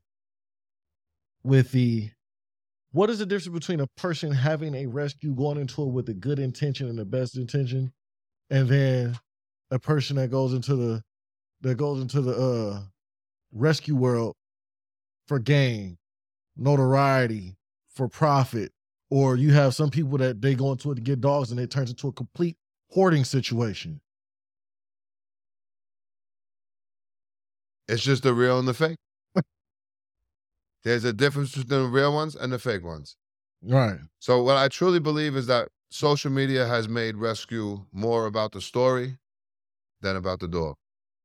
If everybody was concerned about a rescue dog, then why the fuck is there dogs in shelters? Then why none of these people taking dogs home and, and putting the cages up in their house to, to get that dog into safety? You know, why are people not building small safe havens for these dogs? The truth of the matter is that they don't want to do the work. A life is 24 7, 365, right? Yeah. So that means that that dog that you rescue has to be taken care of 24 7, 365. It ain't about you no more. And what do you say? Okay, on social media, the they're presented as how They're presented that, that they rescue the dogs. And they, So- when when you you- like if you want to take a dog that's maybe running stray and you drop it off at a shelter and you leave, does that make you a rescuer? no. No. Uh, yeah, No, but that, that's just I that, know. that's I, I that, yeah, that's what I'm. That right there is just a good citizen who's doing the right thing for the animal. You know, not all shelters are bad. The- Just the shelter system is broken. The, the, if, if the shelter systems were ran correctly, which I do have it, I, you know, like it's like like I said, I don't I don't work with many rescues and I don't work with many shelter systems. There's a reason for it. It's not ran properly. Because the same yeah, way that the prison system ain't fucking ran properly. exactly. Yeah. You take all of these motherfuckers that have a fucked up mind. It's mainly to do with your mind and everything that you've been through trauma, abuse, neglect. You know, like we abuse ourselves, we neg- neglect ourselves because of trauma that we have caused, whether it's with drugs, with violence, whatever it is. It's just as all comes back to trauma, the brain and the mind, making you feel less of a person and everything that goes with it. There's no way that these dogs and these animals are going to thrive in a broken system. The same way that men and women that are incarcerated are just left for dead and judged because their life don't matter. And that's that's a trip. Like when you said too, because like an arrest is made, you're dropped off to the prison system and just left. You know, there, there's no type of rehabilitation. There's nothing constructive going on there. And it's the same with rescue. Like you're not going to pick a dog up off the streets, drop it off the shelter, and leave. Like you got to see it through. Like Yeah, like how I see you do that- with these animals. that- I just feel like the rescue community, like I said, everybody does it. The a main part of, of the rescue nowadays is that they rescue for the story, to get the clout, to get the views, to get the the, the donations. Um, it's more about the rescue story than about the dog. You know, like there are there are amazing dogs sitting in shelters that nobody will help. That dog goes on a euthanasia list. All of a sudden, they have five thousand people sharing that dog, and four thousand people want to open their door, their home to the dog. But meanwhile, nobody goes and gets that dog. Why does it have to get that big? that reminds me of like Heidi. Like we used to get so many. Like I, I would hundreds of messages. I would have took Heidi. I'll take Heidi, but Nope. But what? Showed up. But yeah, I would take Heidi, but she but- was our longest resident. you know, and like, millions of views. Like millions of people had seen dog, her. had to, the dog had to go get a freaking photo shoot. yeah. A photo shoot, a, magazine. professional fucking picture Yeah. gets the dog adopted. And now I got Why? a famous dog. Yeah. Why? Yeah. Yeah. You know, like, and again, like I said, I support foster-based rescues. You know, like Zach runs a foster program. Um, my, you know, Carla and Erica, and you know, there are there are uh, there are amazing foster groups out there that actually do the work. And when I say doing the work in foster means pick up your dogs and make sure that your dogs are okay. Make sure that that the people that have your dogs in foster are taken care of. Make sure that if your dog something happens to your dog in foster, there is no questions asked. This is the hospital that you bring my dog to. No questions asked. Okay? You stand beside your dog and you appreciate the family that opened up their home. There's way too many forces out there. They don't even see their dogs. They get a dog brought. You have local dogs sitting in shelters and you're rescuing from down south. What is the problem? If you do no work, if you do zero work in your local areas, why the fuck are you bringing other dogs in from other areas? Worry about yours. You understand? The South has puppies. Big fucking deal. I got a lot of adult dogs that I rescue from New York. Hands on, they come into my house. No, I hit my dogs come to me before they hit the shelter. I don't want my dogs to go into that shelter system. I'll take that burden on. People wait till dogs get seen, vetted, and neutered in order to consider taking that dog into safety. Yeah. I take that motherfucker right off the street. I don't know nothing about this fucking dog. We're gonna figure it out. Damn. We're gonna figure it out. You know, and at the end of the day, like I said, I I, I do have respect for people that are in foster and eh, that that that work with fosters, but I just have very little respect for the for the for the people out there that actually put the work in. And the reason why I can't respect it that much is because I don't see it that much. A professional, professionally edited video or picture is not real. Yeah. Show us the dog's rehabilitation after being rescued. Show the people that this is the dog that came in and this is our dog now and he's available for adoption. Show them what, that that I am I am the face of Pitbulls and Addicts and I'm the one who does this. Zach is the man of Marley's Mutts and he's the one who does that. This is what we do. And guys like us have to struggle. I mean, I struggle a lot more than him, but he is he's years years advanced. Like you know, like I we we both came in this with the right thing. Zach was was on his deathbed. I was on my death. We had no opportunities and we built our own. Using what works for us. And that's what we need to show people. Rescuing animals is it, it's it's it's a, it's not easy. But way too many people want to think that they play rescue if they share a dog on social media Yeah. or they do this like, oh, you know, like and again, it's nice that you're helping you're helping get their awareness, but what are you really doing for that animal? Well, no, Open up open up your garage. Go get a crate. I tell people all the time, I can't take that dog right now, but if you want, I will personally come and bring you a crate, food, vetting. This oh no. Wa- yeah, yeah. What's the response? I can't. I can't. Why? I was in uh South Central, you know, I rescued Sebastian and got him foster and all that. Well, not rescued, but did some some help with that. We uh, adopted. And um, I was walking around over there. It was around Fifth Ave, Sixth Ave, you know, South Central, borderline Inglewood. And I'm like, um, people are stopping, like, man, where'd you get that dog? Like, that's a beautiful dog. Look at that pit. Like, he, you know, he's built, he's chopped, ripped, and all that. And they're looking like, man, what breeder? I was like, like came from the shelter. But then another thing that that goes to the social media platforms. They're like, man, you're a trainer? I'm like, yeah. Like, can I get some training? I was like, what? Do you don't see trainers around, or you ain't getting anybody? He's like, it's two things. They say the main thing is you see trainers on social media, but you don't see them in the hood because one, they're too expensive. They can't be reasonable to the people that are there, not really serving the community. And two, they're afraid to go there. But they can post and oh, I'm woke, I'm this, I'm that, and all that type of stuff. But you're not really out there. Like Yeah. Paul Squad Danny, you know, and Watts Project and all them, they really out there. They- Really out there. they're doing that. Yeah, really out there. Oh, you don't smoke? Yeah. um. the rescue world, like I said, it's just a lot of people. Like I, I just believe like, you know, like my way of rescue is is is not often seen. I like to, uh, you know, I I I, I seen everything I needed to see when I was just learning who I was, and I knowing I was raised eh, like. I, I call my mission now. It's, it's I say that I got a family beside me.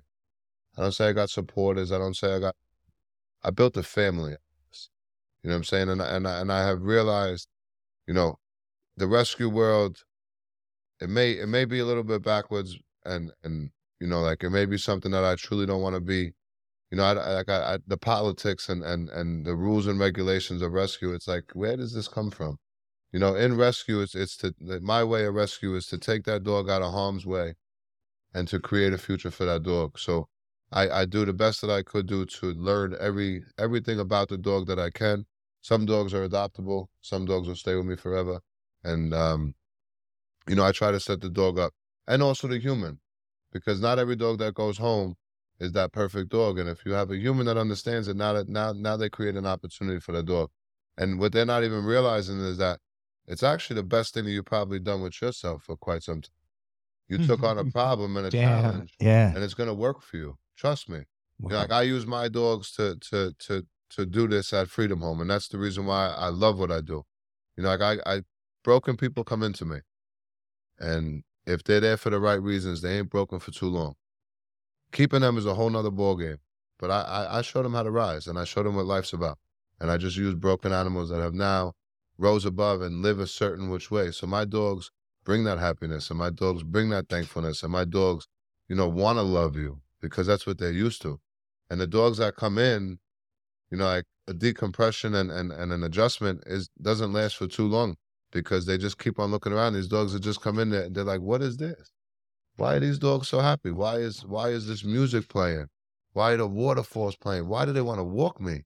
Why are these people feeding me? Wow. Why am I sleeping on a cu- uh, like again? I I we we use fabric softener. We use dryer sheets. Like my my my dogs sleep as if they were sleeping in a home. So that's why I said that I built my own family, and there's a difference between a house and a home. And uh, one thing in life that I did realize along this whole journey is that when I when I stopped really giving a fuck what anybody had to say, and I and I said this is this is my life. The the one thing that I told myself is that I no longer want to be a doormat for a home that I'm not welcome in. You know what I'm saying? Like there's a difference between a house and a home. A house is somewhere where you just go, you come and you go. A home is built with love. Right. And that's how I started to to really build this this part of it. Like where I have so many dogs that live with the same my dogs live with the same the same amount of love that every single buddy's home dog live. My dogs that that uh, were all abused, neglected, defeated by a human, they all while they're waiting for their forever homes, they all get that feeling. You know what I'm? And how many dogs do you have at um Pit Bulls and Addicts right now? a lot. A lot. but as you said, each individual one is, is Like, treated. I got, and again, like I said, I didn't, I didn't think that it was going to skyrocket the way it did. But when I tell you that I rescued, I'm about it. That's what I do. Um, I've been building to accommodate my dogs. I've expanded every single which way. I make adjustments because you know what? Those dogs didn't do that to themselves. And what I did to myself, I said that this is what I'm going to do. I'm going to rescue abused and neglected dogs, hands on. I don't. I could find a million dogs that need me. You understand? I could go right on the internet. I could be a hero and, and bring in 55 dogs from other, you know, states or other shelters or dogs with this and that. Like but you'd be walking past dogs in your own area. I get a phone call and I show up. yeah. No, I see. I see. You know, like, and that and that's the reason why I don't respect a lot of rescue. You know, like I I just I I cannot stand when certain things surface the internet and they put somebody else's they put somebody else's life at risk because they want to play hero. yeah. They put out this sad story about oh this dog is tied up in this area, but this area is a known gang area. That is that dog is in the in the front yards of a gang member's house. You're now gonna have a little white girl run up to that house and try to get that dog into safety. You're putting people in harm's way. If you're really about rescuing that dog, why the fuck are you posting on the internet? Why aren't you showing up about it? Why? So when something happens, and, they, and every single time it happens, they always tag in people. Like I said, I do show up. If I'm gonna go there, my approach is way different. I just I just broke a, an organized ring. I just did it because of the way I present myself. I'm not afraid to go and get a dog, but that dog needs to be abused. That dog must be neglected. Just because he's a pit bull tied up in front of a house that you don't like the people that live in the house, that doesn't mean that that dog is in harm's way. Abuse and neglect is abuse and neglect. Worry about your damn self. But social media, they take a picture, they put it on, it goes fucking crazy because that's the story. You understand this, right? Mm, yeah. The rescue story. This is important right here. You're yeah. putting somebody's life at risk. You you go get this dog from the middle of Compton, and this guy, you know, you're gonna walk into his property, a little fucking rescuer that's never once been in any real situation. You're gonna show up. They won't show up. So what do they do? They put a cry on social media, and then it's just nonstop. You know what I'm saying? Think about somebody that doesn't like the way that you treat your animal, right? You, and again, you know what abuse and neglect is. We're not gonna. There, there, there's a fine line. Exactly. Okay. Yeah. Any grown ass person could tell you that the dog, just because you you you become so soft nowadays, your opinion that's your opinion. An animal needs shelter, food, and water. That's it. Besides that, you can't say nothing.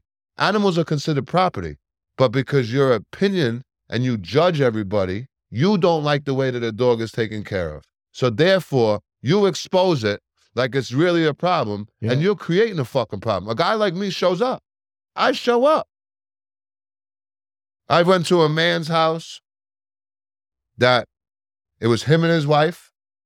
They had somebody who had it out for them. She kept on putting it out there. I show up, the guy's crying. They just lost their mom. Please stop bothering us. You know, because there's somebody in the community kept on walking by and heard a little barking dog barking behind it. Or like people that have dogs at mechanic shops. people that like foot what why? The dog is is is is is dealing with people all day long. Who gives a Everybody fuck? I'll Remember sleep Ray- in a Ray- tire. Ray's met he's met Onyx at the mechanic shop. Yeah. Everybody Fuck out of here. You have all these people that show up. Hey, that dog. You know, I'll take that dog off your hand. Yeah, and then do what with Says it? I'll take that dog and then do what with it? Uh, Yeah, Can we yeah. do this? Oh, the let's go put it. Let's People just go put walk- the they- dog in a cage and say that we saved the dog. Hispanic dudes. They see a bunch of Hispanic dudes, Uh huh. and they think, oh, the dog's unsafe in the mechanic shop and all this. Uh-huh. Little do they know, this dog has seven men that break their neck to play with this dog. I'm talking about, bro, they're bringing in full bone marrow, half cut bones Uh huh. to feed the dog. Like, But somebody's Walking Up opinion. and down the street but a person day, just yeah. walks by and like, oh, Yeah. Yeah. But somebody's opinion of that is that that's what the world goes after. it's the rescue is psyche. Like, rescue. look, like, look at the Dalmatian. What is the Dalmatian known for being? Speaking of Dalmatians, that's how. Firefighter. Listen to me. That's how I broke. I broke that ring. I got a message, a picture of four Dalmatians, uh, three Dalmatians and two puppies. I said I'm on my way. I had no clue what the fuck I was doing with five dogs. My friends, they bought the house. There's a construction company. They went in there. They locked the door. Next thing you know, a guy shows up. He demands a puppy. He gives him a puppy. Calls me. I'm on my way. I get there. I call two different people to come with me. Um, I get there, I come walking out. Now it's cold. It's cold out. And uh I I pull up to the house and I see that there's a, a six foot plus guy, you know, nice build Jamaican. Now, you know a Jamaican six foot, two hundred plus man looks like. Okay? in a gray sweatsuit, sneakers tied. It's cold out too. His sneakers are tied. He's got a sweatsuit on, no jacket, standing there. Got another one next to him, smaller guy, black. He's got uh, a North Face jacket on with the high, with the high pockets and the hood. Okay, he's got the hood on like this, standing right next to him. As I pull, as I walk up, now I have my friend Danny there, who's a Marine, the kid Vinny there, and the two workers that were there. So we had every, and there was females there too, with them. So I pull up and I'm like, "Yo, what's up?" So what's going on, everybody? I'm thinking that everybody's sitting there waiting for me to, Yeah. what's up? Yeah, we were, What's up? yeah. Yeah. And he's like, "Yo, these dogs don't need to be rescued." And I looked at him and I was like, "What? What do you mean these dogs don't need to be rescued, bro?" I said, "You do you see the living conditions these dogs are living in? You see this fucking house? What are you talking about? They don't need to be rescued." you see this house? He's like, "Nah, nah, nah. They don't need to be rescued." I said, "All right." I said, "Let me break it down to you." I said, "I'm not your normal rescuer." I said, "Listen, Yeah, yeah. I rescue abuse and neglect." I said, "I received a picture that there's dogs in there that need me. We're gonna go through the door. You're gonna come with me. And if those dogs need help, I'm gonna help them. If you tell me that these dogs don't need rescuing, show me that there's healthy dogs behind that door." He's like, nah, my man just got locked up and, you know, they, they, whatever. I said, I don't care about that. I'm not here to steal your dogs. If they're in good shape and they're your dogs, then, then be good. You're good. Just get them out of here. Like they, the, the house is sold. I said, but if not, I need the help. So he's like, yo, you could take all of them besides the two puppies. So I was like, so then the guy was like, yo, one of the puppies was picked up. Next thing you know, they're all on their phone. You took a fucking dog, blah, blah, blah, blah, blah. Uh, a crossover car, the crossover, like the little minivan car, comes flying up, no headlights on. Some guy hops out. Yo, give me the female. But no, no, that was that was after we got the dogs out. So then he make a long story short, they're on the phone about the puppy. And they're like, yo, you got the dog, you got the dog, you know, whatever, whatever. And I'm like, yo, listen, I'm not, there, so there's only one puppy there. I said, like, he's like, yeah, we want, he, he wants the puppy. He, this, this is his. I said, your pu- did you see your puppy? I said, your puppy is sick. He needs like immediate. He's like, nah, no, no. You know, like, I said, what are you going to do? You going to sell it? So he's like, uh, I said, bro, I said, I cut you the deal for the two puppies, two for five. I said, I'll give you 250. I said, what, you know, and he's like, nah, we just sold one on the street for 850. I said, I'll give you 250 and let me take this dog to the vet, bro. What do you think? You're just going to sell a sick dog? And he was like, nah. And the other dude was like, bro, let this, he's a rescue, bro. Let this, let this kid take this dog. The dog needs help. Oh, his boy was telling him. Yeah. Okay, The, okay. the, the, the, the big one. The, the, you know, because I told him, like I said, at the end of the day, like you open us up, we're all gonna be, bleed red. I don't give a fuck who you are. What like I'm here to rescue dogs. Like, and then he was like, yo, he's like, you know, if your approach was a little bit different, you wouldn't have been leaving with these. But he's like, yo, I respect you, man. He's like, you could have the dogs. So then we went in, and I was like, look at these dogs. Uh, look how these dogs are living. Like, yo, th- it, it, I have a video of it. The most disgusting thing that I've ever been through. I pulled three Dalmatians and a, one puppy out. Um, Rolly, who I, is one one of my boys, he was born with inverted eyelids, so he just had the surgery to fix that. But bo- all of the all of the dogs, they they uh they're all thriving. They all were adopted, and you know, like it's just really amazing to to to like be part of the Dalmatian. Like he just said, what a Dalmatian is, firemen and this and that. Like I felt like I rescued a Disney movie. And now, like I said, Rolly will now work beside me on this mission. Uh, Rolly is a lover. Like I'm raising him the right way to to be like a companion dog. But because he's so he has he has brown spots. Yeah, that's what He's a Liverpool. He's like he's like chocolate white, Yeah. chocolate spot. So his personality is cool, and it's like he comes from a story of abuse and neglect, and you know, like it's just amazing on how the the whole mission is coming together. But you know, like at the end of the day, you talk about like, you know, like I got that call and I show up, so that just goes to show you what real rescue is. Like, you know, like that. I I just think that social media people just want to throw it out there and pretend like they play part in rescue, and which is cool. If you think that that's rescuing, I mean, I don't know who might have judged you, but you ain't gonna stand next to me and say that you rescue when you never once went and took an animal out of harm's way. and seen that animal from rescue to all the way, like until they're thriving I life. show up no matter Yeah. what. Like I said, I, I you know I don't ask no eh. questions. If I if I say yes, I'm taking that dog. And and that's what it's about. And that's what that's what that's what real rescue to me is. You take these dogs out of harm's way, and you do whatever it takes. And if they're not adoptable, if they're not adopted, then it is what it is. I bought I I built them their own safe haven. You know, June 6, 2017, I had $5,000 in a dream. I said I was going to build a place that if I was a rescue dog, how would I want to live? And I got That's what you. That's where you started Pitbulls and Addicts. Five thousand dollars and, and, and an idea. Yeah. I almost got evicted because of my dog, That's Aria. That's five thousand cheaper than what uh it took Master P to start No Limit. So you just imagine what he can do. 5000 in a dream. And the dream was to build a place that if I was a rescue dog, how would I want to live? And what is what is uh at at Pitbulls and Addicts? What are you guys doing today? Today, we are internationally known. Uh, today, we are internationally known. Um, we currently have, you know, well over 30 dogs in our care. Um, we have Freedom Home has been a safe haven for over a thousand dogs within the past six years. Um, I've been, I've become a man of my community. I do a lot of, uh, I do a lot of work with schools. I do a lot of work with special needs. I do a lot of work with broken families. I try to guide as many addicts. I just I started to take a different approach dealing with addicts because I take the shit home with me, and uh, your problems ain't my problems, and my problems ain't your problems. And if you can't respect that, then what's the point of us being together? You know, a lot of people think that, you know, they forget that I take the shit home with me. This is my lifestyle. I'm not Yeah. just a guy who rescues dogs. Yeah. I'm a man on a mission. I got nothing. Like I do this day to day. I don't got no corporation money behind me. I don't got no sponsors behind me. Everything you see is earned. And I don't do this with credit. I got no credit. But I have everything I need. Cold hustler. For real. Rangers Fruit Podcast. We got Mike we in the from building, New York. in the building. Yo, Yeah, but that's cold what it is. I mean. Wow.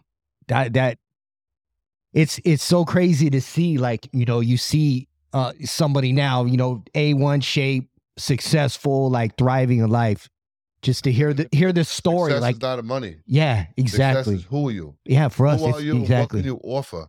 Like, six, take your money and, and shove it up your ass. Like, your money means nothing. Money means nothing. It's the person inside. Yeah, your looks mean nothing. Money, money could buy, you know, looks. Yeah. That shit means nothing to me It's what's on the inside. inside. yeah. What's on the inside. And I also, I'm, I'm a firm believer that you know change is possible. But I'm also a firm believer that you are definitely going to be judged by your actions. Like, who are you? Show me who you are. Don't tell me who you are. Show me. Your actions speak louder than words, and that's how I'm going to judge it. Mm. And that's how I that's how I operate nowadays. Look at cannoli coming just in time for wine. Cannoli. We got our You little know, we got a we got a Big Mike. baby Staffordshire Terrier Oh. in here. Yeah, cannoli, the the her studio mascot. Yeah. So what I want to do is I do, like I said, now I'm gonna invite you guys down. Thank you for having me out here in Cali. You know, you guys are, you know, I, I feel like you guys need to come down to New York now. So Put my Timberlands on.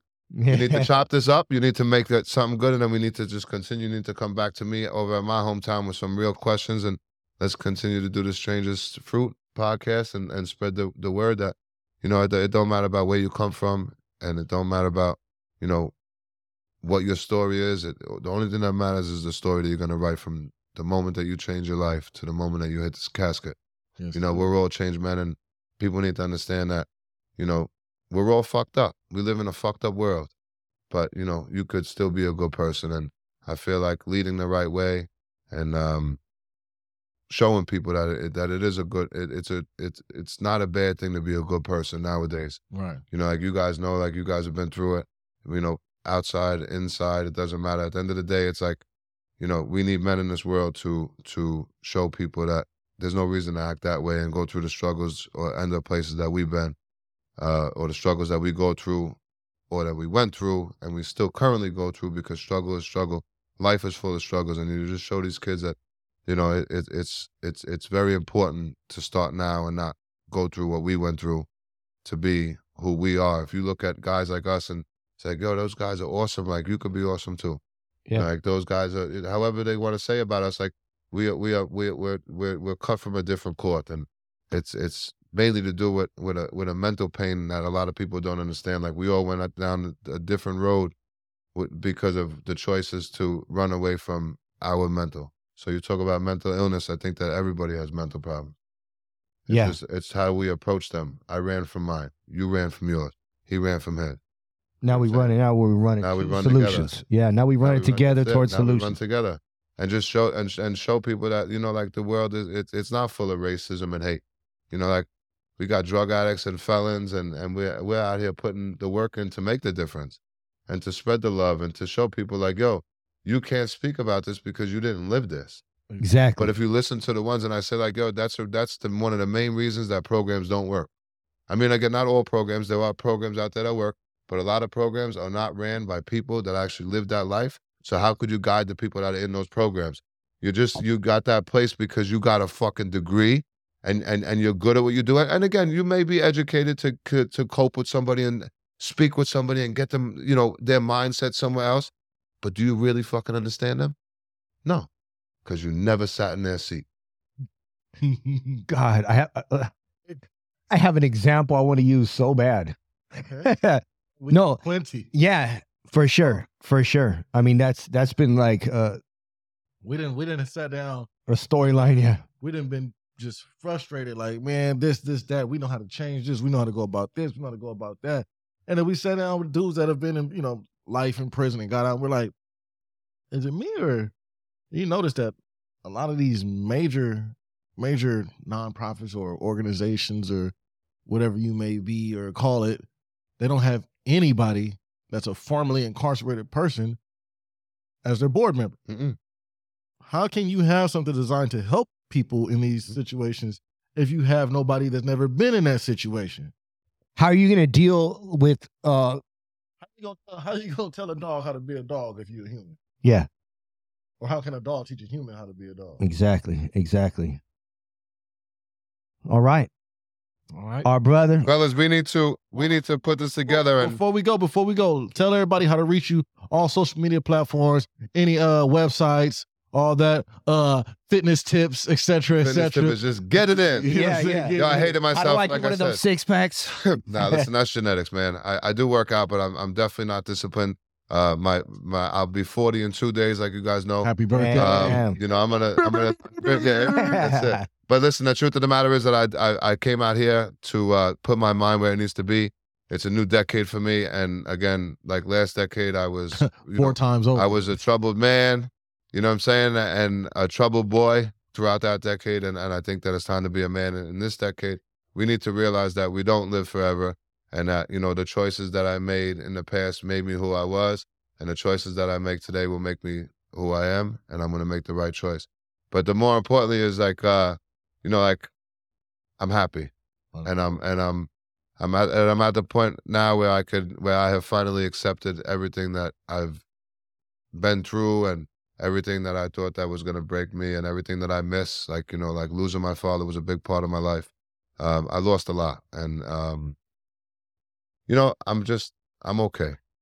You and the know, world's a better place because of you, for sure. The truth is that I'm just okay, and I never thought that I'd be able to say this, but you know, I'm I'm a happy man, and you know, I'm a proud man, and and I'm proud to be the one that some people do listen to. You know, as as as a drug addict in recovery and everything that I've been through, and when people tell me like they let their kids watch my storylines, and the kids are like, "What's Big Mike up to?" You know, and and and they just they they just these children are starting to follow me, and I go to schools, and the, the troubled kids are standing right beside me. Why is this happening to me? Because you're one of them. You know what I'm That's saying? your Like, tribe, yeah. and then that's and and again, I'm I'm also like I said, I'm new to this. I didn't speak for something. You know, I was always embarrassed to speak, and now that I'm able to speak, it's a little bit different nowadays. You know what I'm saying? Like now, I'm happy to talk, but I'm still learning how to talk. You know what I'm saying? So like, the more and more that I could speak about certain things, is the more influential that will be.